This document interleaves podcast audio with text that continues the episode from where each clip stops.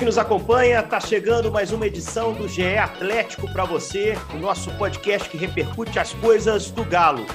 E o Galo, o Galo ganhou, o Galo segue líder do campeonato, entre os líderes ao lado do Corinthians, o Galo segue 100% e caminha, quem sabe, para um bicampeonato brasileiro consecutivo, que seria um tri na história atleticana. Ainda é cedo para falar nisso? Será que o Atlético mereceu ganhar esse jogo contra o Atlético Paranaense pela segunda rodada? A gente tem uma equipe bacana aqui para tocar a bola e falar muito sobre esse primeiro jogo do Atlético fora de casa dentro do Campeonato Brasileiro. Eu vou dar meu primeiro abraço, minha primeira saudação uh, para o meu companheiro de várias transmissões. Tem muito tempo que a gente não trabalha junto, hein, Jaime? Em breve a gente vai estar junto numa transmissão de novo, né, meu camarada? Um abraço. Um abraço. É que o nosso elenco está girando, né? É a, tá é girando. moda. É, ah, tem que girar rapaz, o elenco. Foi bom você Entendeu? tocar nesse assunto, é. é. o turbo e, também está girando, né? E, e vou te dizer mais. Você falou aí da possibilidade de um tricampeonato pode ser um tetra, porque ainda este mês o presidente da CBF pode dar a resposta do pleito do Atlético do título de 1937 se transformar em campeonato, ser reconhecido como campeonato brasileiro. Então, se o Galo conquistar o tricampeonato no final do ano, pode ser que a gente esteja falando no final do ano já de um tetracampeonato. Vamos aguardar essas notícias que vão chegar logo, logo da CBF. É verdade, o Galo trabalha aí também para ter esse, esse tetracampeonato reconhecido. Bom, é, também comigo e com a gente aqui sempre, sempre presente, trazendo a visão da torcida, a nossa Carol Leandro, que acompanhou ou não esse jogo, porque foi um jogo difícil de assistir, hein, Carol? Tudo bem com você? Olá, Henrique, Jaime. O Henrique, o nosso novo pré-jogo, né, de jogos que não são é, do Premiere é esse, né? Ficar adivinhando onde é que vai assistir, ficar correndo atrás e faz login daqui e passa a assinatura dali. Essa é uma luta moderna. A boa, notícia, agora. a boa notícia é que a Globo tem quase todos, tá? Então é só escolher é. a nossa plataforma, ou tá no Sport TV, ou tá no Premiere, ou tá na Globo TV aberta. A boa notícia é que a gente tem quase todos, Carol. Exatamente. Só o Atlético Paranaense que dificulta é a, a nossa vida, mas em, em, resposta, toda vez que o Galo joga lá, agora o Galo ganha. Então acabou agora também. Tem isso, né? Impressionante como o Galo tem conseguido resultados positivos no estádio que é muito temido e com razão por todos. O Atlético Paranaense é fortíssimo como mandante. Então vamos lá, galera. Vamos começar a falar desse jogo. Foi 1 a 0 é, com o desenho do jogo do ano passado. O golzinho do Zaratio foi o que definiu a partida, né? O Zaratio também no ano passado fez o gol da vitória. Só que esse foi mais caprichado, hein, Jaime? Que belo gol fez o argentino Matias Zarate, primeiro dele nessa temporada. Um cara que está tendo um ano um pouquinho mais difícil, né? Nesse ano de 22, teve uma lesão, interrompeu o trajeto dele, aí ficou fora de alguns jogos importantes, final da Supercopa, por exemplo, mas é imprescindível. Um Atlético que trouxe uma escalação também diferente, né? Com novidades. O Rubens, a principal delas, jogando aberto pelo lado esquerdo, fazendo um trabalho do Queno. Normalmente era o Borreiro que vinha sendo usado ali mas o Borreiro pode estar saindo para o futebol dos Estados Unidos. Mas o Atlético arrumando suas soluções, sem Keno, sem Hulk, deu seu jeito de enfrentar esse campo hostil, um campo difícil, contra um adversário é, de bom nível, mesmo no início de trabalho lá do seu novo treinador. E voltou com os pontos, né, Jaime? O papo tem que ser esse, né? Num calendário difícil como esse, muitas competições, é pontuar, é estar na ponta do campeonato, né? Ah, com certeza. E achei importante o Atlético ter preservado o Jair que a gente sabe a qualidade do Jair. Jair joga muita bola, é titularíssimo dessa equipe.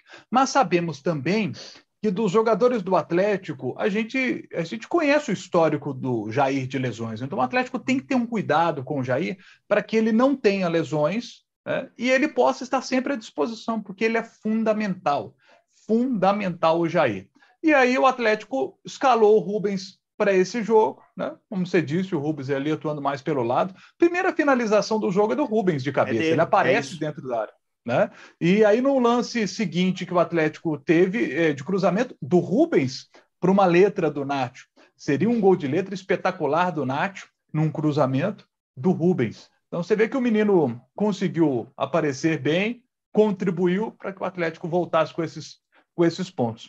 Eu cito aqui dois detalhes. Campeonato brasileiro tão difícil como o nosso, é, só temos dois times com duas rodadas completas com 100% de aproveitamento, Atlético e Corinthians. Um outro ponto que é fundamental, ter uma defesa sólida é fundamental. A do Galo no ano passado era uma defesa sólida, foi uma defesa que foi fundamental para o Galo ser campeão brasileiro. E esse ano o Atlético e o, e o Fluminense são os dois únicos times que não sofreram gol até agora no Campeonato Brasileiro. Então, um campeonato que a gente sabe que é tão o Galo já começa muito consistente. E até para não para não errar, eu tô até puxando a minha colinha aqui, cara, porque esses números eu sou danado para me equivocar. Acontece às vezes. Vamos ver se é isso mesmo. Um, dois, três, quatro, cinco, seis, sete, oito. Dois gols sofridos pelo Galo nos últimos nove jogos. Um gol para o Cruzeiro na final, aquele gol do Edu no finalzinho, e esse gol do América na quarta-feira. Nos últimos nove jogos, a defesa do Galo sofreu só dois gols. É sinal de que o trabalho do Turco, nesse ponto, parece estar se encaixando. Apesar de ser um dos pontos de maior debate entre eu e Carol Leandro, um dia a gente vai se encontrar, a gente vai ter um embate histórico aí sobre a definição sobre a zaga do Galo. Claro, tô brincando, né, Carol? E, e, a zaga que jogou lá em Curitiba foi a, a, sua zaga, né? A zaga que você gosta e que tem razão por gostar, é a zaga campeã brasileira do ano passado. Eu ia, iria até além, né? A linha de defesa é a linha de defesa campeã com Everson, com Mariano de volta, fazendo um bom jogo, com o Natan, ao lado dele o Alonso, e fechando a defesa o Arana. Além do Alan, né, que é um primeiro homem de meio ali, que também ajuda a dar esse suporte. Apesar disso, teve uns, teve uns miaços lá do, do Atlético Paranaense, hein? teve uns sustos. No início de jogo foi um pouquinho desacertado, não gostei tanto do Natan na partida. No final do jogo teve uma pressão natural, que o time até conseguiu suportar bem. O Vitor Roque, esse Cruzeiro, entrou bem para botar um, um incêndiozinho ali nos minutos finais. Mas como é que você viu, como é que você vê esse momento da defesa? Você sente segurança? E, e como é que você viu a atuação nesse jogo de Curitiba? Eu acho que o que mais mudou, Henrique, em relação ao ano passado, por mais que seja o mesmo a formação, né, os mesmos nomes, eu acho que a postura da defesa do Atlético mudou um pouquinho. É, não, não sei a, a que podemos atribuir isso, né? Porque já tem entrosamento, já tem confiança no outro, mas a postura da defesa do Galo está um pouco diferente, independente quem jogue ali. E isso ficou claro ontem, né? Que o Natan, que era um cara que de pouquíssimas falhas ano passado, é, no, dentro do mesmo jogo ele falhou umas duas ou três vezes em jogadas até bobas, digamos assim, não, não eram jogadas que ele tinha sido forçado ao erro. E isso me, me, me estranhou, porque Ano passado, o Nathan Silva foi um dos mais consistentes durante o ano, né? Porém, tem, é, esse giro todo que estamos fazendo no time pode influenciar muito nisso, por causa da cobertura da defesa, cobertura do lateral, isso interfere, a gente sabe que interfere. Mas eu tô com o Jaime, que eu também, eu, como diz na, na internet, né, eu tô passando um pano pro turco nessa, nesse rodízio aí, porque eu acho que é melhor a gente conseguir rodar esses jogadores no início de temporada, para que todo mundo chegue no auge junto, ao mesmo tempo, no mesmo nível, e contar com todo mundo na hora de chegar na fase final e decisiva de todas essas competições, do que às vezes arriscar mais agora para adquirir o ápice cedo e depois cobrar lá na frente, porque a gente vai ficar sem alguns jogadores. Então, eu acho que nesse equilíbrio todo aí, a defesa do Galo tá, tá se salvando, porque mesmo que em desempenho não tem atingido o que jogou ano passado ainda, em números está muito bem. É, esse, essa questão do, do rodízio é até um debate interessante mesmo, né, gente? Gente abriu aqui com o Jaime fazendo uma brincadeira bem-vinda, a Carol agora toca no assunto. Acho que a gente tem que falar sobre isso. É, e a minha opinião, pelo menos, é, hoje eu estou mais no, no, toque de bola aqui, mas vou, vou fingir que eu recebi o passe. É, a minha opinião é que não tem outro jeito de brigar por tudo como o Atlético pretende se não for assim com esse calendário, com as viagens que são muito difíceis de se fazer muitas vezes, é, num país do tamanho do nosso, e aí os clubes não têm culpa, né? O país é grande. A América do Sul né, te leva a viagens longas, por mais que tenha o jogo contra o América, que poupou o Atlético no meio de semana. Foi jogo em casa, mas vai, ter, vai ser uma viagem a menos na Libertadores. Você teve que ir em Ibagué, sentiu muito o time na semana passada, ainda vai ter que viajar ao Equador. Então, assim, é, com esse cenário, é impossível imaginar um time brigando por tudo sem rodar bastante o elenco. E por isso foi montado um elenco com tanta fartura de jogadores, né? O que a gente pode questionar, e a Carol que toca mais nesse ponto, é o, o quanto está sendo rodado e como está sendo rodado, revezado esse elenco do Atlético. E aí, por mais que os resultados sejam muito bons na temporada, a gente tem que sempre ter o um olhar crítico. Pô, determinado jogo não era para ter tirado fulano. É, o Turco foi taxativo na coletiva, ele falou mais de uma vez. Eu estou olhando o próximo jogo. Eu não sei se o Rubens vai jogar de novo, já nessa próxima partida, eu não sei como vai ser. Eu vou planejar para o jogo contra o Brasiliense. E depois vou olhar para o jogo seguinte. E depois para o jogo posterior. Seguinte ao Curitiba. Então, assim, é, é, não tem outro jeito de atacar todas as competições senão revezando o elenco. E no ano passado isso foi feito, né, Jair? Se a gente for lembrar, o Galo chegou a jogar com o Corinthians e São Paulo com um time quase reserva. Chegou a jogar clássico contra o América na Independência com um time bem mexido, o Hulk entrando só no segundo tempo. Acho que nesses dois jogos, se não me engano. É, jogos que acabaram sendo importantes numa trajetória de campeonato brasileiro, vitórias fora, que o time conseguiu na força de grupo, que o Cuca gostava tanto de falar, né? Então eu acho que foi uma temporada 2021 com poucas lesões, muito por isso, e acho que nesse ponto o trabalho de comissão técnica vai pelo mesmo caminho, para mim acertado, Jair. E eu fico pensando o seguinte: deve estar tá passando na cabeça do, do técnico do Atlético em relação à lateral esquerda, porque hoje o Dodô está machucado. E ele tem jogo quarta-feira contra o Brasiliense, sábado tem o Curitiba, depois tem viagem para o Equador, para jogar contra a equipe do Del Valle, volta no fim de semana para pegar o Goiás fora de casa. Então, é uma sequência que ele vai ter que, num momento, ele tem que segurar o Arana. Dá uma preservadinha no Arana, é importante. E aí, acho que esse jogo contra o Brasiliense pode ser um jogo que o Arana comece no banco de reservas para entrar talvez no segundo tempo, dependendo da situação do jogo, ou às vezes até não. O Rubens vai conseguir dar conta do recado, porque jogou assim nas semifinais é, do Mineiro contra a Caldense. Às vezes, o departamento de fisiologia do Atlético vai analisar e falar assim: Turco, relaxa. O Arana está aguentando o tranco legal, pode botar. Mas num planejamento para os próximos jogos, né, para a sequência, eles podem pensar o seguinte: olha, o Arana jogando é, todas elas, ele vai chegar lá no jogo contra o Goiás, por exemplo, mais desgastado. É um jogo fora de casa que é importante o Arana. Tá. Então, todas essas análises agora, eles estão sentando para poder olhar, não só o próximo jogo, mas no caso do Arana, por exemplo, você tem que olhar lá na frente, porque eu não tenho o Dodô. Né? É diferente, por exemplo, da lateral direita, que tem o Mariano e tem o Guga. Os dois estão aí bem, então o Mariano jogou essa, né?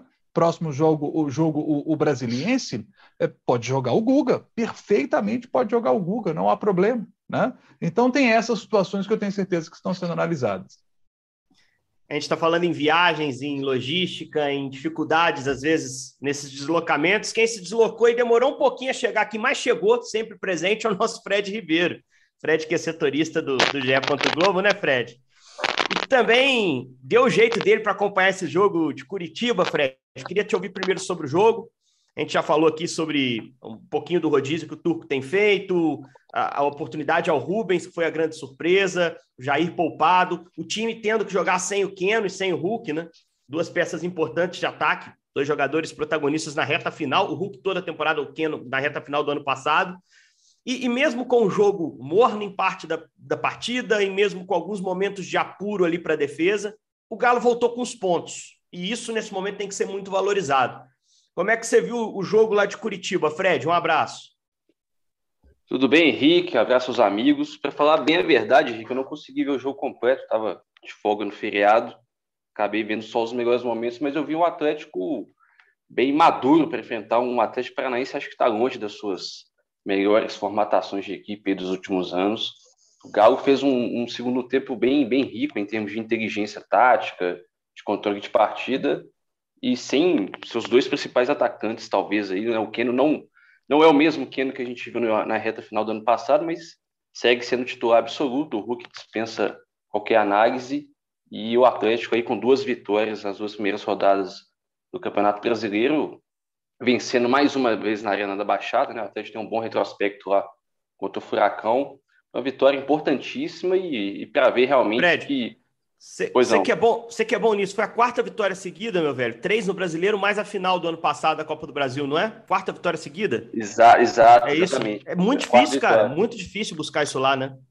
É, acho que das últimas sete visitas, só uma derrota em 2019 com o gol do Marcelo Cirino naquele time do Rodrigo Santana, que acabou perdendo seis rodadas seguidas no brasileiro. Mas o retrospecto recente é, é muito favorável ao Atlético e Todo mundo sabe lá que a Arena da Baixada é um gramado sintético, um gramado bem diferente do que o Galo está acostumado a julgar e a treinar. Então é um dado bem interessante, né? O Galo não tem medo, não tem esse fantasma de jogar contra o Atlético Paranaense. Mais uma vitória com gol do Zarate. Né? Ano passado também o Galo venceu o Brasileiro 1x0 com gol do Zarate na jogada do Keno, que é o protagonista, mas esse ano talvez não tenha tido rendimento semelhante ao do ano passado. Antes da gente passar a projetar os próximos jogos, a semana do Atlético, eu preparei também algumas informações do Brasiliense para a gente trocar uma ideia aqui. É... também. Também? Então, vou deixar primeiro você falar dessas informações. Que, o que eu não tiver aqui, o que você não tiver trazido, eu vou tentar complementar, mas imagino que vai estar bem completo, como sempre, Jaime. Eu queria perguntar para a Carol sobre a questão da Hulk dependência. Não tem esse trem, né, Carol? E, e aí, até puxar por uma outra coisa com tanta opção de frente, com Vargas, por exemplo, pode fazer o trabalho. É... O Fábio Gomes também é uma opção de frente ali, ou então alguma mudança que pode acontecer no time. O Sacha ganha espaço com o Turco. Isso para mim está cada vez mais claro. Talvez o Sacha seja mais valorizado pelo Mohamed do que era valorizado pelo Cuca, embora jogasse também com o Cuca eventualmente. Como é que você vê a temporada do Sacha? E se você acha que ele é de fato, como parece ser na cabeça do, do, do Mohamed, uh, o substituto ideal ou substituto possível dentro do elenco no caso de ausência do, do craque do Atlético? Henrique, eu já, eu já fico muito surpresa do Galo não, não, não sofrer da Hulk dependência. Eu acho que quando você tem um cara atuando no nível que o Hulk atua, o normal seria ser dependente completo dele. E o Galo não se mostra assim. Nas vezes que não pode contar com, com o Hulk, mostra um time que continua sendo perigoso para o adversário. É claro que a gente ontem sofreu no primeiro tempo, por exemplo, não segurar a bola no ataque, que é uma coisa que o, que o Hulk faz muito bem. O Sacha teve um pouco mais de dificuldade, mas a gente não deixou de atacar por causa disso. Então, eu acho que o elenco do Galo, com as suas variedades, consegue suprir essa ausência do Hulk. Não, não substitui no mesmo nível, mas supre essa ausência do Hulk. E o Sacha, para mim, o Henrique, ele tá tendo aquela oportunidade. Lembra que a gente falou lá atrás que o Fábio Gomes estava dando, dando sopa para azar e abrindo mão de, de oportunidade é para jogar? É isso que tem, aconteceu com o Sacha. Todo mundo teve oportunidades de jogar no início da temporada. O Sacha é o vice-artilheiro do Galo na temporada. É por isso que ele ganhou espaço. Porque ele aproveitou as oportunidades para fazer gols, para se mostrar disponível para o time. O Sacha sai para buscar jogada se a bola não está chegando, cai mais para as pontas se não estiver chegando. Quando está dentro da área, toda hora briga por bola. Ele é muito útil. E treinador é apaixonado com jogador útil. Tem um monte de treinador, de jogador aí que vai treinador, vem treinador. O cara sempre joga. E a torcida não gosta desse cara e não entende por que, que ele joga é porque treinador adora jogador útil, jogador que faz o que ele pede. É, é, perfeito você fala, e eu acho que o Rubens ganhou espaço também nisso, Carol. Quando é um jogador que é de meio campo, que fez a base toda, nas primeiras aparições dele no time de cima, o técnico encosta no moleque e fala assim: me ajuda lá que eu preciso de um lateral, não tenho Dodô e não tenho Arana. E o moleque fala: eu faço. E vai lá e faz o trabalho, né? Ele até elogiou o Rubens também pela questão tática. Eu acho que você, você meio que matou a charada. O Sacha, em qualquer ocasião que, que recorrem a ele, ele dá o jeito dele, né, Carol? Exatamente. Então o treinador pode contar com ele e contar com ele dedicado, com ele entregue para o jogo. E aí ele foi ganhando mais espaço e cada vez que ganhava mais espaço, fazia gol, tinha boas atuações, ajudava o, o time. E não é não é desde agora, sabe? O Sacha já é útil há mais tempo, mas é que esse ano ficou muito escancarado o quanto ele é útil e o quanto ele dá versatilidade nesse ataque do Galo. E o e o Turco parece gerir muito bem essas questões de elenco, né? E o Rubens é outro que fez uma partidaça também. Eu lembro da primeira vez que ele foi escalado, ficou todo mundo surpreso. Eu fiquei muito receosa, que o cara estava substituindo o melhor lateral esquerdo do Brasil. A cobrança já é alta no, no time do Galo. E aí ele jogou bem. Jogou outro jogo bem. Aí entra ontem de titular outra de surpresa, jogou bem de novo. Então é outro que está colhendo agora o que plantou quando teve as oportunidades. Então, são dois jogadores que vão ganhando espaço com o Turco, e o Turco parece ser bem justo nisso, né? Se tá bem, joga, se tá merecendo, vai entrar mais vezes, e por aí eu espero que o elenco do Galo consiga, nessa, nessa rotatividade toda, mostrar para a torcida também que a gente pode confiar em mais jogadores do que nos nossos 11 titulares. É, e o Rubens entrou, inclusive, lá em Baguia, salvo engano, né? Inclusive, acho que o jogo ainda estava 1 a 0 aquele jogo embaçado lá na Colômbia, lá o... precisava de um pouquinho mais de suporte do lado esquerdo, o, o Turco recorreu a ele. Quer dizer, o cara tá, tá, tá, tá em graça ali com o treinador. O treinador gosta e confia, né? Falou que ele tá muito pronto para jogar. Ô, Fred, é... você quer falar sobre só, esse só um detalhe, Henrique. Parece Pode que falar, ele passou, já, na frente, passou na frente do Caleb em oportunidades até, né? O Caleb até Caleb... jogou um pouquinho em Curitiba, jogou né? um pouquinho, até entrou no jogo, jogou né? um pouquinho. Mas o, o, Rubens foi quem começou, foi, foi a escolha. Então, eu só não sei se eles, se eles competem tanto, Jaime. Eu acho que não. o Caleb ele tá no, no, revisamento mais, mais direto ali com o Nacho. Ele sim, chegou a usar sim. o Vargas por dentro em Valadares. É, o próprio Zaratio. Acho que o Caleb tá brigando em outra faixa, você não acha? Eu concordo, concordo. Tem essa questão. Mas o Rubens também atuou ali. Eu vi o Rubens também, também fazer essa claro. na base, entendeu? Então, o, o, hoje o Rubens, quando o, o Turco pensa no jogador para entrar no time, nessa função que você citou, que é a mesma do Caleb, ou em outra, né? Ele ele está pensando sempre no Rubens, talvez por essa versatilidade. Tá com mais ritmo, né? Quem tá, tá jogando mais, está com mais ritmo, tende a botar o Rubens. Talvez é, essa seja uma questão que pese também, né? Agora eu vou querer saber de notícia, e o Fred é o cara para isso. É, sobre dois pontos específicos, Fred. não sei se você está totalmente a par, mas com certeza alguma ideia importante você vai trazer para a gente. Está tá mais perto do Atlético, da cobertura do que a gente. Situação do Borreiro, né? Porque eu acho que essa entrada do Rubens também tem a ver com o Borreiro, né? O Borreiro pode estar indo para os Estados Unidos. Ele é que vinha revezando com o Keno na ponta esquerda, o Rubens é que foi utilizado nesse jogo de Curitiba. E a, as casas do Atlético essa semana, né? O Galo tem dois jogos como mandante consecutivos, um de Copa do Brasil e um de Campeonato Brasileiro, e tem peculiaridades nesse mando de campo, né, Fred? É, tanto para o jogo contra o Brasiliense na quarta, quanto para o jogo de sábado do Brasileirão, né, Frederico? Pois é, né, Henrique? Sobre o Dylan, o Atlético tem essa missão aí de fazer 140 milhões de reais em vendas. É, o Savinho vai ser vendido para o Grupo City no meio do ano, né, quando a, a janela reabrir na Europa. O Galo quase fez uma negociação com o Igor Rabelo, mas não chegou a proposta oficial do São Paulo. Acredito que o Rabelo vai acabar saindo no meio do, do ano, na reabertura da janela aqui do Brasil. E agora a situação do, do Dylan, né? Acho que é uma proposta interessante aí da MLS, né? Um valor interessante se você for ver quanto que o Galo investiu nele e quanto que vai receber. É um lucro considerável. Eu imagino que que é questão de tempo realmente Dylan ser negociado. E o Atlético, com duas partidas em casa, aí, né? o Galo que não perde no Mineirão há quase um ano, né? a última derrota foi é, contra o Fortaleza no Brasileirão do ano passado. Perdeu aí sua sequência de vitórias contra o América, mas ainda é muito forte em casa. A gente está de olho também na situação do Hulk, né? A gente estava citando da Hulk dependência, se existe ou não. É um desfalque aí do fim de semana passado, mas tudo indica que vai dar tempo dele voltar de Miami, onde ele espera o nascimento do quarto filho, né, ou da quarta filha. A Zaya deve voltar a tempo de enfrentar o Brasiliense, até com essa sequência em casa aí, Brasiliense e Curitiba. E aí vale citar o jogo contra o Brasiliense deve ter uma restrição de público, né? Porque vai ser realizado um show lá, show sertanejo, Perfeito. né? Então vai ter uma venda menor de ingressos, acho que só o anel superior liberado, né, Fred? Né? Então, Isso. assim, público, menor, mas, mas com certeza. Tinha risco de nem ser no Mineirão, né? Exato. Como vai ser o jogo sábado, né? Sábado vai ser no Independência o jogo, né? Contra o Curitiba. É, por essa questão do, do show, e, e, que vai ser um problema também lá em maio. Tem outro show, show de rock and roll, que inclusive estou escalado para ir nesse show. Espero que a minha escala da TV permita.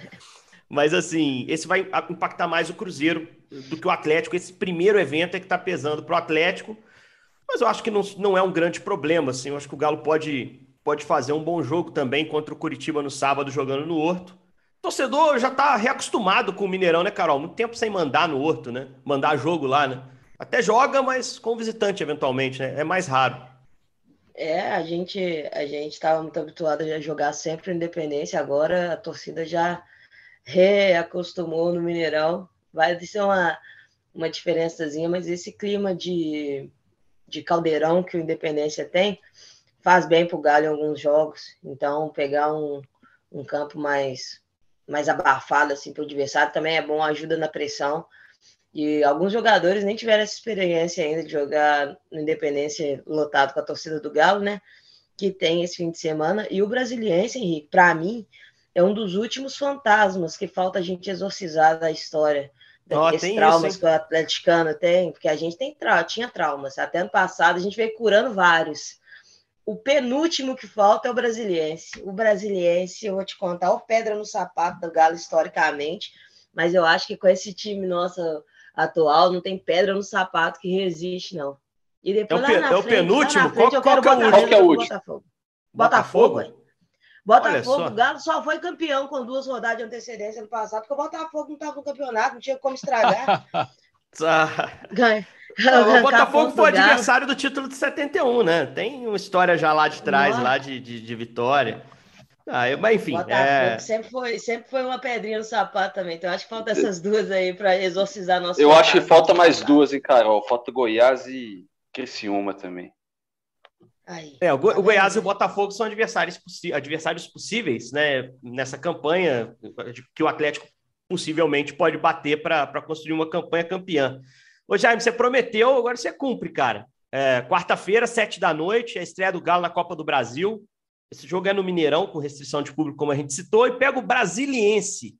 Brasiliense que a Carol citou como uma pedra no sapato, claro, por causa de 2002. O Galo perdeu uma semifinal de, de Copa do Brasil para o Jacaré, né? Que acabou perdendo a final daquela Copa do Brasil para o Corinthians. E agora é um time bem diferente daquele, né? Que chega para esse jogo no Mineirão, né, Jaime? Exato. Tem o Marcão. Marcão que jogou no Atlético Goianiense, jogou aqui em Minas no América, no América. torcedor é, do Galo é deve se lembrar. Marcão é, é um centroavante alto, 1,90m de altura. Será que vai o Hever nesse jogo? Para bater a altura ali, que o Hever tem 1,92, né? O Igor Rabelo, que é um zagueiro alto também. Será que entra um dos dois, já pensando no rodízio, né? Pode ser que o, que o Turco opte por um, por um zagueiro mais alto nessa partida. É, eu, eu, peguei aqui algumas curiosidades sobre o Brasiliense, que é o atual campeão brasiliense, né? Uh, o, o que estreou bem na Série D do Campeonato Brasileiro, está na quarta divisão do futebol brasileiro, ganhou do Anápolis fora de casa por 2 a 0 na estreia. E aí, olhando o time, né? Eu falei assim: quem que é o goleiro do Brasiliense? É o Edmar Sucuri. Eu falei assim: olha aqui, o, o, o nome do goleiro, Edmar Sucuri é, tem esse apelido porque ele é grandalhão, tem dois e dois de altura, é um goleiro alto. Aí fui ver os gols do time na vitória de 2 a 0 para o Anápolis, um do Zotti, e aí um, um, nome, é, um apelido ali mais comum tal. E o, é, o Zotti foi do elenco do Atlético em 2006, né? O sim, Zotti sim, participou sim. daquele início de temporada, acabou não tendo um papel importante no acesso, mas jogou no Atlético, Zotti. Sim, e, e bem, bem lembrado, bem lembrado. O outro foi o Tobinha. Eu falei assim: ah, não, tem que buscar informações sobre, sobre esse rapaz, né? Aí eu descobri que ele começou a carreira dele como profissional aos 25 anos. Olha que curioso. Hoje ele está com 28. E, e ele disse o seguinte: sempre preferiu jogar futebol amador lá na Bahia. Porque, como jogador de futebol amador, ele comprou a casa dele e a casa dos pais dele. Pagam bem lá no futebol amador da Bahia, né? E aí ele falava, falou o seguinte: eu preferia jogar futebol amador, eu queria jogar no profissional, não que os caras queriam pagar um salário mínimo. Só que aí veio a pandemia, e aí ele teve que ir para o futebol profissional. Foi para o Atlético de Alagoinhas. E aí ele chegou a disputar a Série D do Campeonato Brasileiro, fez gol contra a Caldense é, na Série D do Campeonato Brasileiro. E aí eu falei, mas por que esse apelido, Tobinha, né? Aí tá a explicação, ele deu em entrevista a um jornal de Brasília, dizendo que tinha um irmão, que o apelido do irmão dele, gente, é, é o apelido do irmão dele, fazer o que era assim que era chamado. Toba. Ele tinha esse apelido porque tinha um bumbum grande. Olha só a história. E ah, aí, essa tá de brincadeira já. Sério? E aí é Vai encontrar com o Hulk ainda, hein? Meu Deus. Vai encontrar com É, rapaz. Ah, não, e aí, como era o irmão, o apelido Tobinha. É, o nome dele é Moisés. E aí até perguntaram, cara, mas você não pensa é, ser chamado de Moisés, né? Aí ele disse que, falei, não, cara, só minha mãe e meu pai me chamam de Moisés, todo mundo me chama pelo apelido. Agora, falando dele como jogador, joga como meia, joga como atacante de beirada, se precisar, joga de lateral, aquela versatilidade que o turco gosta, o, o Tobinha tem também, diz que é ambidestro, bate com as duas pernas, é bom no um contra um. Nesse jogo, ele entrou na partida e fez o gol da equipe do, do, Brali, do Brasiliense. Olho nele. Olho nele, um brasileiro que tem alguns outros nomes conhecidos. Né? O Radamés está lá, foi meio do Boa, que jogou no Fluminense. O Bernardo está lá, foi meio do Cruzeiro, jogou no Vasco. Esses caras não são protagonistas no elenco. O brasileiro tem esse expediente de contratar jogadores mais experientes, com passagens em grandes equipes. Então esses caras, esses caras estão lá. É, o, o, Bernardo isso... entrou no lugar do Zotti nesse isso. jogo da estreia da Série D. É, o Bernardo joga eventualmente lá, mas assim, não são jogadores protagonistas, não, sem dúvida. São jogadores periféricos desse elenco. Tem o Ferrugem, que foi um, um meio-campista que jogou no Corinthians, um volante, esse aí até joga um pouco mais. E quem tá no elenco lá, mas não joga esse jogo, é o Zé Love, o Zé Eduardo. Uh, em novembro do ano passado, na reta final da Série D, ele cuspiu um árbitro, até da Federação Mineira, Antônio Márcio Teixeira da Silva, e o Zé Love tomou 380 dias de punição da STJD até deu entrevista recente, se manifestou em rede social dizendo que está tá com depressão, também provavelmente agravada uh, por essa, essa suspensão. O fato é que ele não joga contra o Atlético, segue suspenso. Brasiliense do técnico Celso Teixeira, campeão brasiliense, que vem a Belo Horizonte para essa partida de ida. Para a gente fechar, Fred, é, é, acho que vai time, talvez até reserva do Atlético. É, o rodízio vai ser forte nesse jogo. O Galo é muito favorito para o confronto, né, Fred? Ah, existe uma discrepância grande aí né, entre realidades do Galo e Brasiliense. Assim, a gente tem muitas dúvidas aí na equipe. O Mohamed vem fazendo uma espécie de rodízio na zaga, apesar que eu acho que o Alonso dificilmente vai entrar nesse rodízio, mas a gente pode ver o Nathan descansando. Muito provavelmente o Hulk vai dar tempo dele retornar. A gente pode ver outras formatações do meio de campo também. O Ademir, que acredito que não fez uma boa partida no, no Paraná, pode ser que saia do, da equipe. E o, o, o Turco disse isso, né, por amigos, ele vai escalar conforme também a questão física aí nesse, nesse batidão de jogos do Galo, mas a escalação tá, tá bem em dúvida e tem espaços ah, abertos aí. Agora, esse não é o jogo para botar é, o time forte para fazer um resultado, e aí no jogo da volta, lá no mês de maio, poder rodar mais o elenco, não? Mas você acha que precisa do time forte para fazer um resultado, Jair? O reserva ah, não é, é forte? O reserva é forte, mas o titular... Eu jogaria é... reserva e reserva. Eu acho que Será? mesmo se o reserva não conseguir fazer um resultado dilatado no primeiro jogo, uh, aí você leva o titular. O jogo vai ser em Brasília. Não tem nada é. demais, assim. Eu acho que... Eu não sei se eu estou sendo aqui subestimando o Brasiliense. Eu confesso que não vi jogos do Brasiliense, mas o que eu estudei do time não me impressionou muito. Nós estamos falando do Atlético, gente. O Atlético tem que ter condição de jogar reserva, reserva e tirar o Brasiliense. Eu acho que eh, se tem uma hora para dar uma pisadinha no freio, talvez seja agora, porque a, a próxima semana é Curitiba sábado e, e, Equador no meio de semana que vem. Não é mole, vai ser um momento mais até mais duro de viagem. Tô subestimando, Carol? Você se sente segura com o time reserva do Galo para fechar? Eu me sinto 100% segura, Henrique, com o time reserva do Galo. E acho que eles já mostraram contra adversários até mais difíceis do que o brasiliense que tem condições de disputar, de, de conquistar uma vantagem, e, e também depois de, se precisar resolver lá, também de, de buscar esse resultado lá. Eu acho que o Turco vai caprichar no rodízio aí. Galera que não vem jogando nos últimos três jogos pode ter certeza que vai entrar em campo, porque pelo jeito ele também confia muito nas reservas dele, Henrique. E aí, para trazer uma curiosidade final? Pode ir lá, vai lá. Uma curiosidade final aqui. Remo e Atlético, ano passado, terceira fase da Copa do Brasil. Também havia essa grande diferença né, de qualidade dos dois elencos. O time do Atlético, no ano passado, o primeiro jogo foi lá, no Baianão.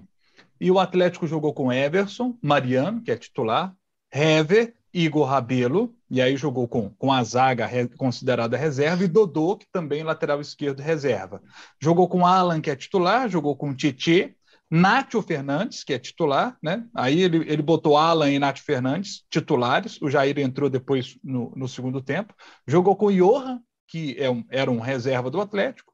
Hulk jogou aquela partida, Hulk jogou, e, e jogou com Eduardo Sacha lá na frente, depois que o, que o Zaratio entrou. Então você vê que o, o, o Cuca, no ano passado, lá no Baianão, no primeiro jogo, ele mesclou, não botou reserva total, não. Vamos ver como Acho é que o Turco vai fazer. O Remo era um time de Série B no ano passado, também tinha um nível diferente do Brasiliense, que é um time de Série D nessa temporada. Enfim, vamos ver o que vai acontecer. Pode, para agradar o Jaime, pode ser um time reserva com o Hulk, por exemplo, que não jogou em Curitiba e deve voltar a tempo, como o Fred disse.